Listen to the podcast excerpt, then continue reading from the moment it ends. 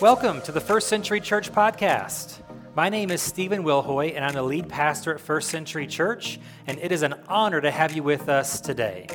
The goal of the podcast is simple we want you to be encouraged, challenged, and inspired to go further in your faith than ever before. If you'd like more information about the church, you can visit our website, firstcenturykc.com. And if you happen to be in the Kansas City area anytime soon, we'd love to have you join us for one of our live gatherings to connect with you in person. Again, thanks for joining us today, and we hope that you enjoy today's message.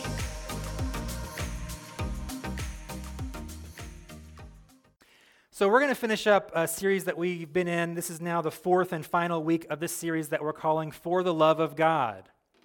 And so here's really the main idea behind this series. Whether you're a Christian or not, whether you are a person of faith or not, you probably know or assume that God wants you to love Him. Or that God, even if you don't love Him, that He would like for you to love Him, right? And if you are a follower of Jesus, you probably, I would hope, have a desire to love God. That would be kind of a, you know, sort of a baseline criteria of following Jesus as loving God the Father and God the Son and God the Holy Spirit, all, all three of them in one, right? So here's the thing about this series, though, is what does that actually mean in our life? And how do we accomplish that? What does it really mean to love God, and how do I do that in my everyday life?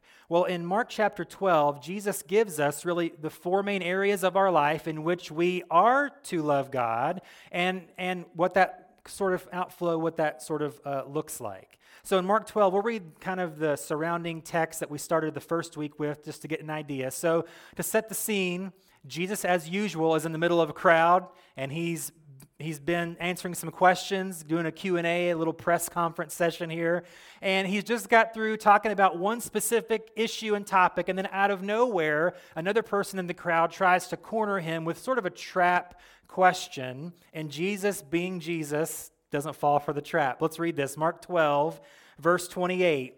This says, One of the teachers of religious law, so this guy knows what he's talking about, okay? He was standing there listening to the debate. He realized that Jesus had answered well, so he asked, Of all the commandments, which is the most important? What a trap question that is. But Jesus replied, The most important commandment is this Listen, O Israel, the Lord our God is the one and only Lord. And you must love the Lord your God with all your heart, all your soul, all your mind, and all your strength. The second is equally important love your neighbor as yourself. No other commandment is greater than these. So Jesus gives us these four areas, these four ways in which we can love God with everything we have. That's what we've been looking at so far. As we finish up today, it is sort of a two for one message, and I will, you know, you can breathe easy. This is pretty simple to explain, but it's maybe not as easy to live out okay? That's, that's the challenge. I think that's a challenge of faith in general. It's pretty basic for the most part. It's pretty simple to explain, but then to live it out, it's a challenge. So we're going to be challenged today in loving God with all of our strength and loving our neighbor as ourself. This is a two for one. So we're going to see, I hope, if I can if I can do this right, we're going to see that these two things are really the same. They are, they are not connected. Jesus says you do this and this, but the and there is not necessarily that they're separate, but that they are indeed two sides of the same coin. So, what I want to try to walk us through this morning is three truths to help us understand this idea of loving God with all our strength and loving our neighbors as ourselves. Again, it's simple to understand. I'm not going to probably say much that's going to blow your mind, you know, but it's, a, it's hopefully a good gut check, a good challenge as we, as we leave the safety of this room to go out into the wild that is life, that we can still try to live this out, okay? So here's the first truth to loving God with our strength and loving our neighbor as ourself is to understand this that love is not a feeling, but it's an action. Okay, love is an action, not a feeling. Now, any Lion King fans in the house? Okay, can you feel the love tonight? Okay, now you can feel love. Okay, you can sense it. It is something that you do feel, but true love is only true when it is expressed. Okay, the truest form of love is expressed, not simply felt. Love is an action, not a feeling. And we know this in romantic relationships, don't we? Like you can feel love from somebody, but the truest representation of love is to express it to the person that you love. So that's why men, you know, sometimes we'll give our ladies flowers. Okay? Give, I'm, Take notes, man. I'm giving you some easy tips here, some easy prep points, all right? That's why sometimes we, now I will say that uh, Kim, both Kim and her mom are this way, where uh, they, they say, they just die, so just save the money and don't bother with flowers. Now, as a man that overthinks what women, how women communicate, I'm thinking, is this a trap? Is this a trick? Is she saying, oh, don't get me any flat? You know, have you ever done that with your spouse? Oh, for Christmas this year, we're not going to exchange gifts, honey. Is this a trap? Is this a trick? What should I do here? If I don't get a gift and she gets me one, I look like a jerk, okay? But if I get her a gift and she really doesn't get me one, then I look like a jerk. It is a trap question. There is no win. So I would always err on the side of caution. I would rather look, look like a gift giving jerk than a non than a non gift giving jerk. So anyway, so even a couple weeks ago, I decided I was at the store and saw these flowers. I don't, I haven't got her flowers, so I just got her flower. It's an expression of love. Okay, it's a way that we do that um, you know, that's why hopefully we still, even if you've been married for years and years, you still date your spouse. You enjoy spending time with them as an expression of love, right? Um, and then, of course, the easiest thing to do is just to express it through words, right? I love you, three simple words, and really mean it, you know? It's not like, yeah, I love you, you know, or I love you, honey, you know, and you have the knife in your hand, you know, uh, that sort of thing. Uh, it's, it's, not, it's not just a feeling, although it is true, but it is an action. And that's why we have this you know, series of books. I know on Wednesday Night Live a f- few weeks ago, Kim and I talked about the five love languages, that book. It's love languages, which means love is to be expressed at its truest essence. So that's really the, the whole point. It's an expression of love. What's interesting here is that in Luke chapter 10, Jesus is giving this same sort of teaching that he's just given in Mark 12. Now, I don't know if it's the exact same moment in time or if it's, you know, he maybe he did this often. You know, as he would travel, uh, we talked about this a few months ago. Sometimes he would give stump speeches. He would go from one town, the same sermon, the next town over, let's do it all over again, same sermon. So maybe it's one of these occasions. But he's saying these are the greatest commandments love God with all your heart, soul, mind, and strength, and your neighbor as yourself. So in Luke 10, when he's giving this teaching, a person approaches him, and it says, trying to justify himself, he asks Jesus, Well, Jesus, who is my neighbor? He wants basically, this person is wanting to know, how few people do I have to love? He wants to narrow down the obligation. He's like, I don't have a lot of love to give. I don't really like people that much, maybe. So if I, if I want to still obey God and check the box that I've obeyed by loving my neighbor, then can you define in as narrow terms as possible who my neighbor is? And unfortunately for this man, Jesus does the opposite. He broadens the term neighbor to mean everybody you know. And he tells the story of the Good Samaritan, where there's a man walking down the road. He's beaten up by robbers and left for dead on the side of the road. Two highly religious people who should care about his condition cross the other side of the street to avoid helping him and leave him there to die. And then a third person who is a Samaritan. The Samaritans and Jews do not get along. We talked about it this last Wednesday night, even. They don't get along at all. And this person who should not care about the condition, this is not technically his neighbor, this is his adversary, his enemy. He's the good guy in the story because the Samaritan stops to help this person who's been beaten and left for dead. He takes him, puts him on his animal, walks him to the inn, and pays for his lodging and his medical care. And then when he leaves, he says, Hey, do whatever else you have to do to take care of him. When I come back, I'll pay the rest of the bill. And so Jesus says, That's your neighbor. So here's the, and I'll get to this more in a second, but even Jesus is saying here without saying it, but he is, even the people that you don't like are your neighbor whom you are to love in order to love God with your strength. So again, these two are the same. We love God with our strength by loving our neighbor. When we love our neighbor, we are loving God with all our strength. Because how many of you know sometimes it takes a lot of strength to love people? right? Even people that you like sometimes, you don't want to love them in certain moments. So, how much more difficult and taxing and more energy does it take for us to even love people with which we disagree? People that we are at odds with? People that, yeah, we're not in the same camp in any way, but I'm still called to love them? Yes. That's what Jesus says. That's the point. Loving our neighbor is loving God with our strength. Philippians 2, verse 12, Paul says this.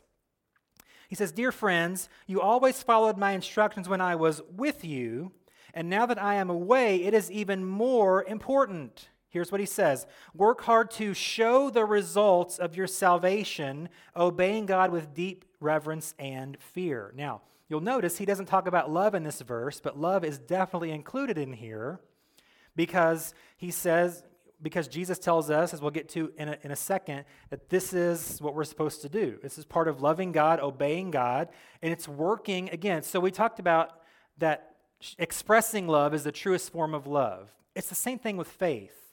Expressing our faith, living out our faith, is what faith really is. It's not a thing that I possess, although I do possess faith, but what good is that faith that I possess if I don't share it? Because the point of faith is to share that faith, and part of that, part a way that we do that is by loving God with all our strength, which is loving our neighbor as ourself. And who's our neighbor?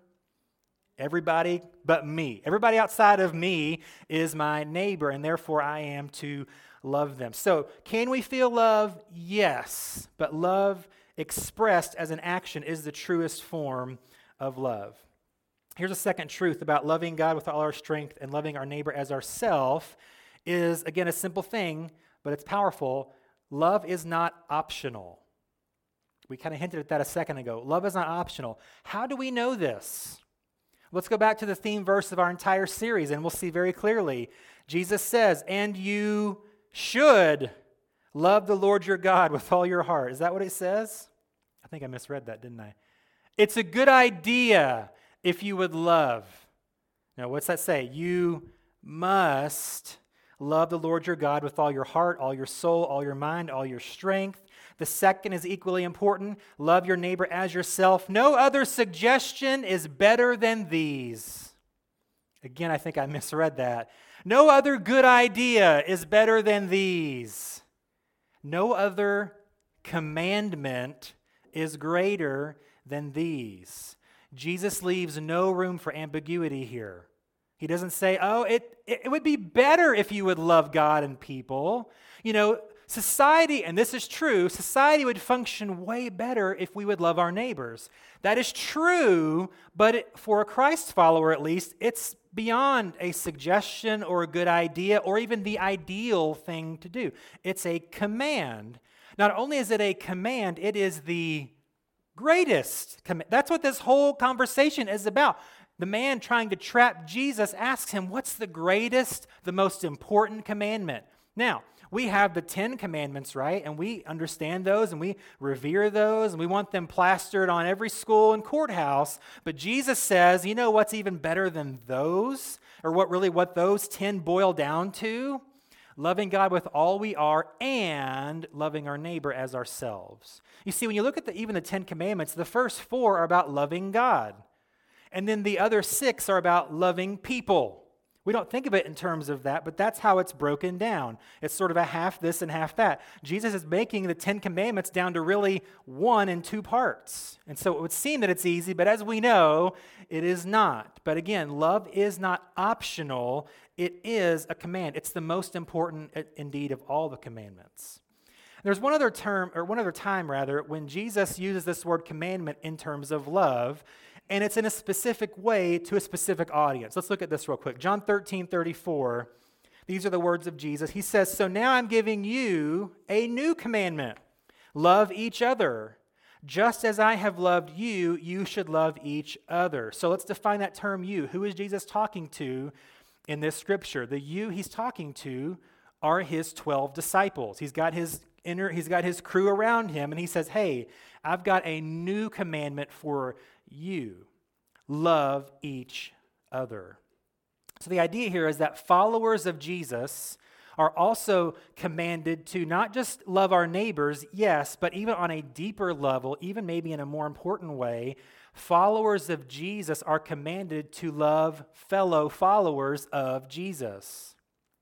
Even if they are, go to a different church, yes. Even if that church has different beliefs, Yes, if, if they are a biblical follower of Jesus, we are to love them sort of in a, a unique way that Jesus gives a new commandment. I'm going to tack one more on top, you know, for my A team here, okay, guys? He's like, you got to love each other. So even if we disagree, even if even when they disappoint, you know, I thought they really loved Jesus and they sinned the other day. Can you believe that?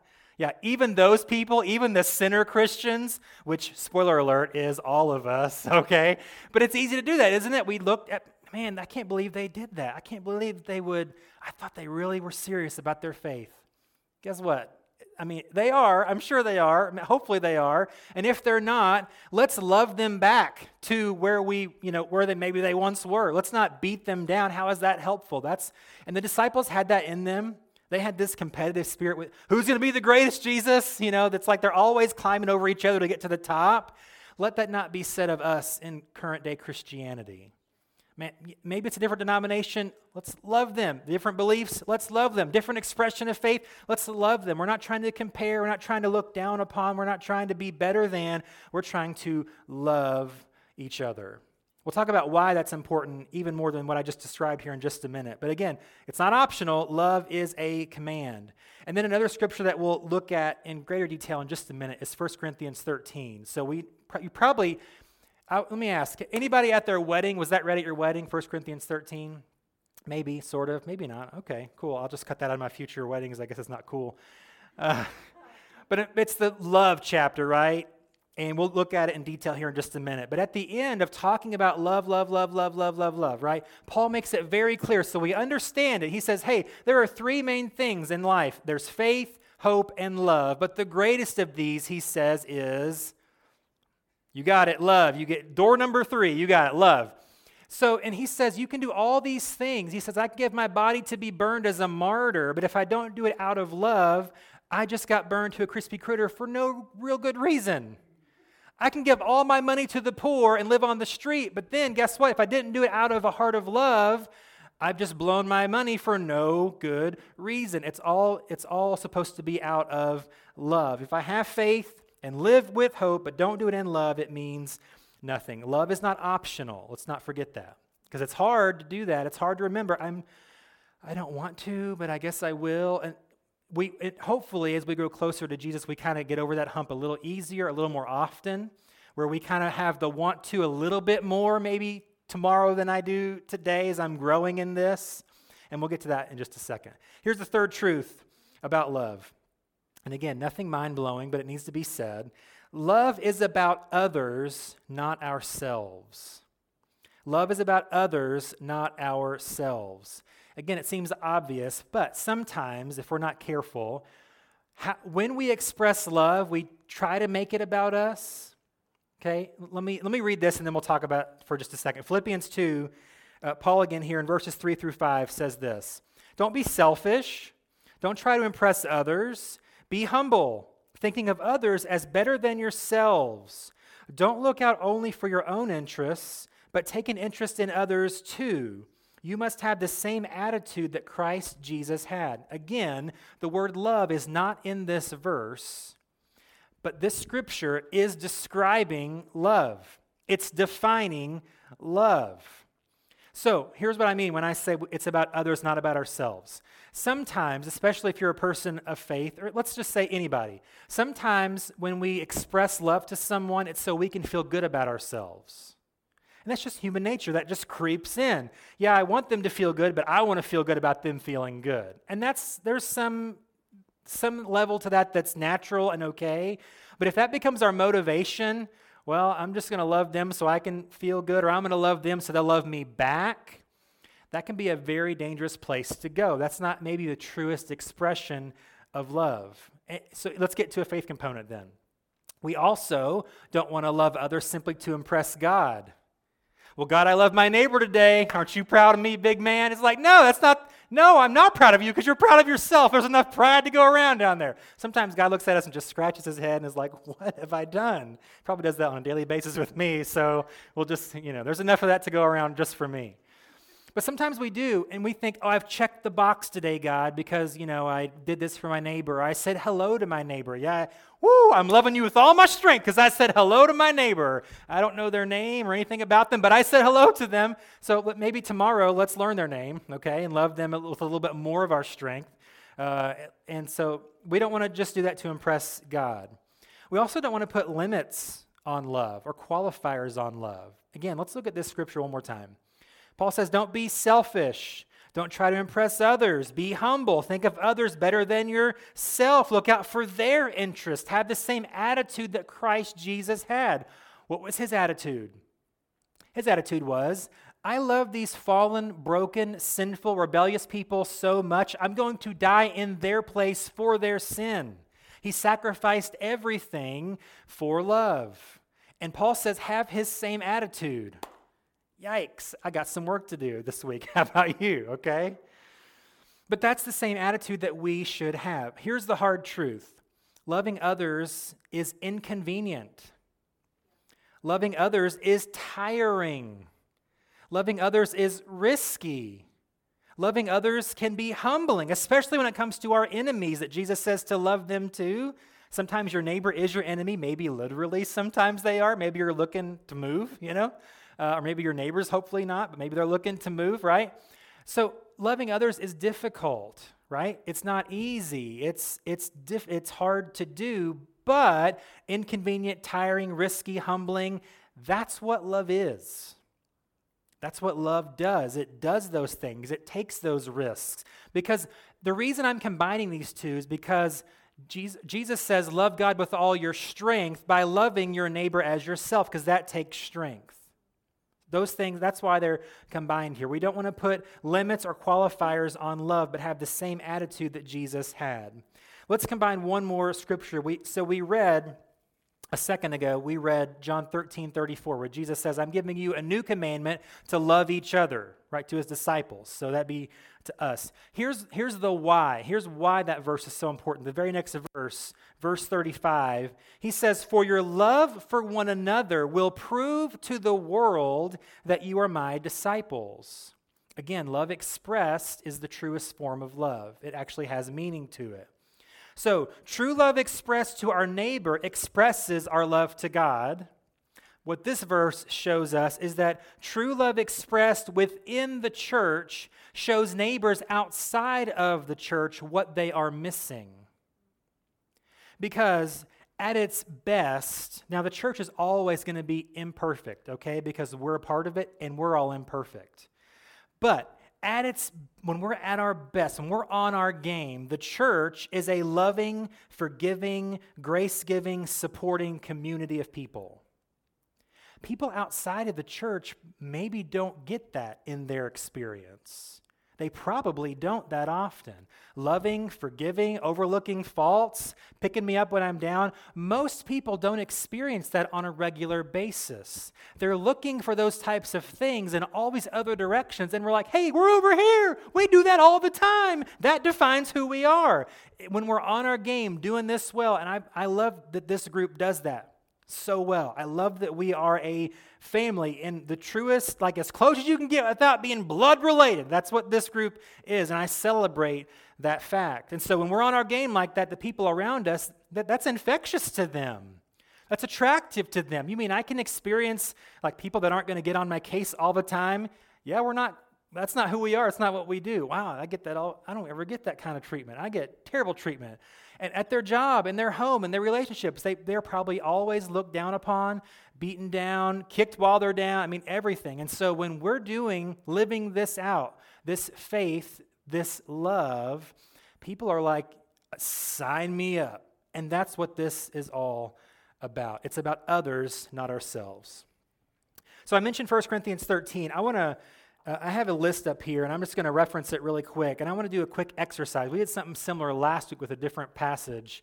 But 1 Corinthians 13 has sort of this, this list of definitions of what love is and what love is not. So let's look at it really quickly and do a quick exercise here.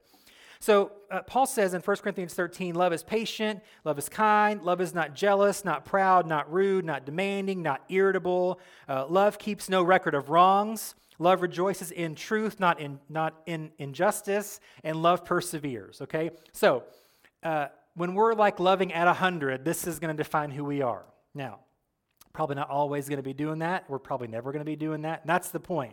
But here's what I want to look at for a second. I want us to see how we can better love God with our strength and how we can better love our neighbor by maybe seeing a blind spot based upon this list or a few. And this is not meant to be like, hey, you guys aren't getting this, because guess what? I deal with this all week long. So I had to look at this forever. And so I'm like, hey, and luckily, Kim is downstairs this morning to not amen me when I'm saying these words. Yeah, you can love a lot better, Stephen. So she can amen me when she watches the replay later on, all right? So here's what I did. I went through this list and looked, like we did last week, at the opposite of each word, which is maybe more of what I do than what's up here right now. But here's what I, I want us to do this sort of mental exercise and figure out which of these describes me and which, so which areas in love can I build on? Which, where are my weaknesses that I can strengthen myself in? So, if love is patient, am I patient or am I impatient most of the time? If love is kind, am I kind or am I unkind most of the time? If love is not jealous, am I jealous or do I rejoice at people's success most of the time? If love is not proud, am I proud or am I humble? Am I loving? If love is not rude, well, am I rude or am I thoughtful in love? If love is not demanding, am I demanding or am I accommodating to people? If love is not irritable, am I irritable most of the time or am I pleasant most of the time? If love keeps no record of wrongs, am I really good at record keeping or am I recordless? If love rejoices in truth but not in justice, in which do I rejoice? If love perseveres, do I persevere through love or do I give up way too quickly on people by not being loving toward them? So I see this list, I see these options, and I'm like, I have got some work to do. I have not arrived quite yet. I have not reached the pinnacle of spiritual excellence yet. And guess what? Never going to happen, but we're getting day by day closer to this ideal form and expression of love. I've got work to do. You probably do too. And so here's what I want to do I don't want us to feel bad about that. I don't want you to walk away saying, man, it was good until like the last five minutes, and then it just, you know, stabbed me right in the back, Stephen. Why would you do that? I don't want us to walk away feeling like, wah, wah, wah, okay? So here's what I want to do. Philippians 2.12, we already read this, but again, the next verse is going to reveal, it's going to unlock everything for us, okay? Philippians 2:12 Paul says, "Dear friends, you always followed my instructions when I was with you, and now that I am away, it is even more important and then he says, Work hard. We'll talk about that in a second. Work hard to show the results of your salvation, obeying God with deep reverence and fear. But, verse 13 is the key. For God is working in you, giving you the desire and the power to do what pleases Him. As we've seen this theme today, loving people can be difficult. I would even say most of the time, loving people is difficult. Okay? Some days, maybe most days, I don't want to. Some days, maybe most days, I don't do a good job of it. Some people, maybe most people, I don't want to really love. And for some people, maybe most people, I don't love them as I should. But it's the greatest commandment, right? Jesus has set us up here. You must do this. It is not only a commandment, it is the greatest of all the commandments. So I need to keep working at it, is what I understand. And this verse promises. So, verse 12, we see this term, he says, work hard to basically prove your faith. Work hard at that. Now, that can be intimidating. That can be a lot, that can be more than I can handle. I thought, I thought faith was like a grace thing, and now we're making it a works thing. Verse 13 tells us the reality of that statement. He says, Well, yeah, you're working hard to show proof of your salvation, to live out your faith, but God is the one really doing the work in you to be able to do the hard work that's required to show your faith. He's doing the work, he says, of giving you the desire to please him, the desire to love him with your strength, the, des- the desire to love your neighbor as yourself. Because within my own self, I don't have that desire. Within your own self, you don't have that desire. Not even just the desire, but the power to pull it off. Because again, on my own, I can't. I can manufacture fake love for 10 minutes and then I'm just done. You know, then the real Stephen's going to come out. Get away from me, you know. That's, you know. So I need God's power to help me to truly love people. Now, you may not be like some sort of alien creature like I just was, but I can tell you that if you allow God to work on your heart and on your life, He will give you the desire and the power to truly love Him by loving your neighbor. So, loving God with our strength is loving our neighbor. It's not easy, but it's not optional. It's not easy, but thank God it's not up to us to muster up the strength to do it on our own. He gives us the desire and the power to do it. And here's why because love expressed in a Christ like way changes everything. Christ's love expressed to me on the cross changed my life. So now, my mission, and if you're a follower of Jesus, your mission is to then express that love as best we can through the power of God to then change everybody else. Not that we're changing them, but that the power of love, the power of Christ through our love, changes everything. That's what it means to love God with all our strength and loving our neighbor as ourself.